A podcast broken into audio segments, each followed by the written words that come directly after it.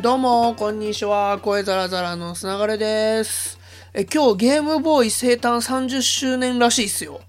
おめでとうございますっていうか、僕からするともうほんとゲームボーイありがとうな状態ですけど、いやね、いろんな名作がゲームボーイあってたくさんプレイしましたけど、それこそね、ポケモンだってそうだし、あとちょっと前に取材させてもらった、あのゲーム音楽の僕が神様だと思ってる糸健さんが、あの音楽を担当されてたサガ2とかサガ3も、まあ3、4回ぐらいクリアしてるはずだし、聖剣伝説の外伝とか、ゼルダの伝説の夢を見る島かな？とか、あの、いろんなゲームを遊ばしてもらってましたけど、おそらく一番時間を使ってさらに一番クリアしたのが、ちょっとマニアックなんですけど、ガンダムの RPG で、ラクロワンヒーローズっていうゲームなんですよ。知ってる人いるかな？あんまいないと思うんだよな。でもこのゲーム当時からすると相当ぶっ飛んでて何がぶっ飛んでるかっていうとあのーお城の中からスタートするんですけど、まあ、ナイトガンダム主人ナイトガンダムかな？ガンダム主人公でガンキャノンガンタンクあとなぜかアムロが仲間になるんですけど人間でね。であのー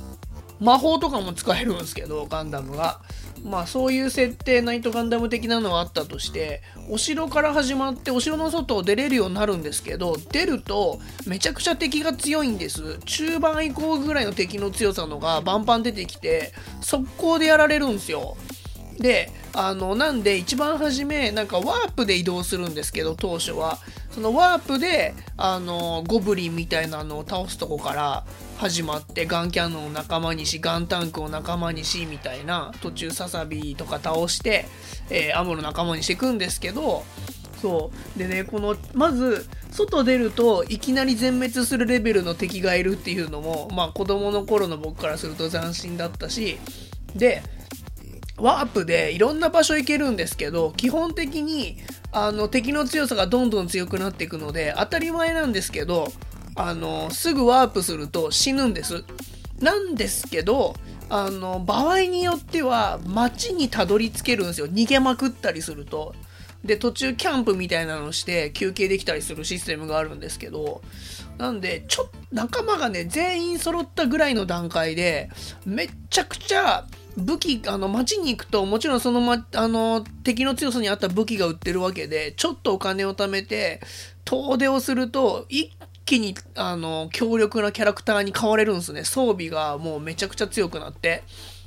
みたいなのをこう当時攻略本もなかったし攻略サイトなんてねインターネットがなかった時代ですから自分で全部発見していくわけですよ。であの最後の方に出てくる敵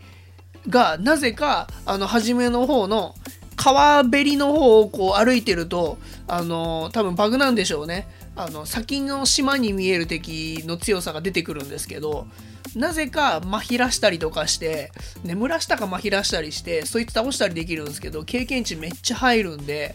あのそこでレベルアップしたりとかもうねそういうこういろんな裏まあ裏技なのかな？裏技ではないですけど、まあ、そういうこう ちょっと頑張るとあのいろんなことができるみたいなのを勉強させてもらったゲームだったりして何回も遊んだんすよね。そうもちろん強くてコンティニューみたいなのないんであのセーブ消す時はもう決心をして消してはやってまたクリアしてみたいなのを繰り返すんですけどね子供だって時間があったんでそうやっぱねそういうので RPG の楽しさ学んだのかな。ポケモンもめちゃくちゃ遊んだけどやっぱラクロンヒーローズが一番だよな。そうなんかね皆さんどうすか？あのゲームボーイの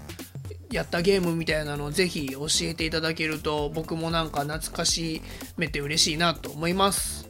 えーということで今日はあのゲームボーイ30周年のお祝いでございました。それではまた明日。ほいじゃったら。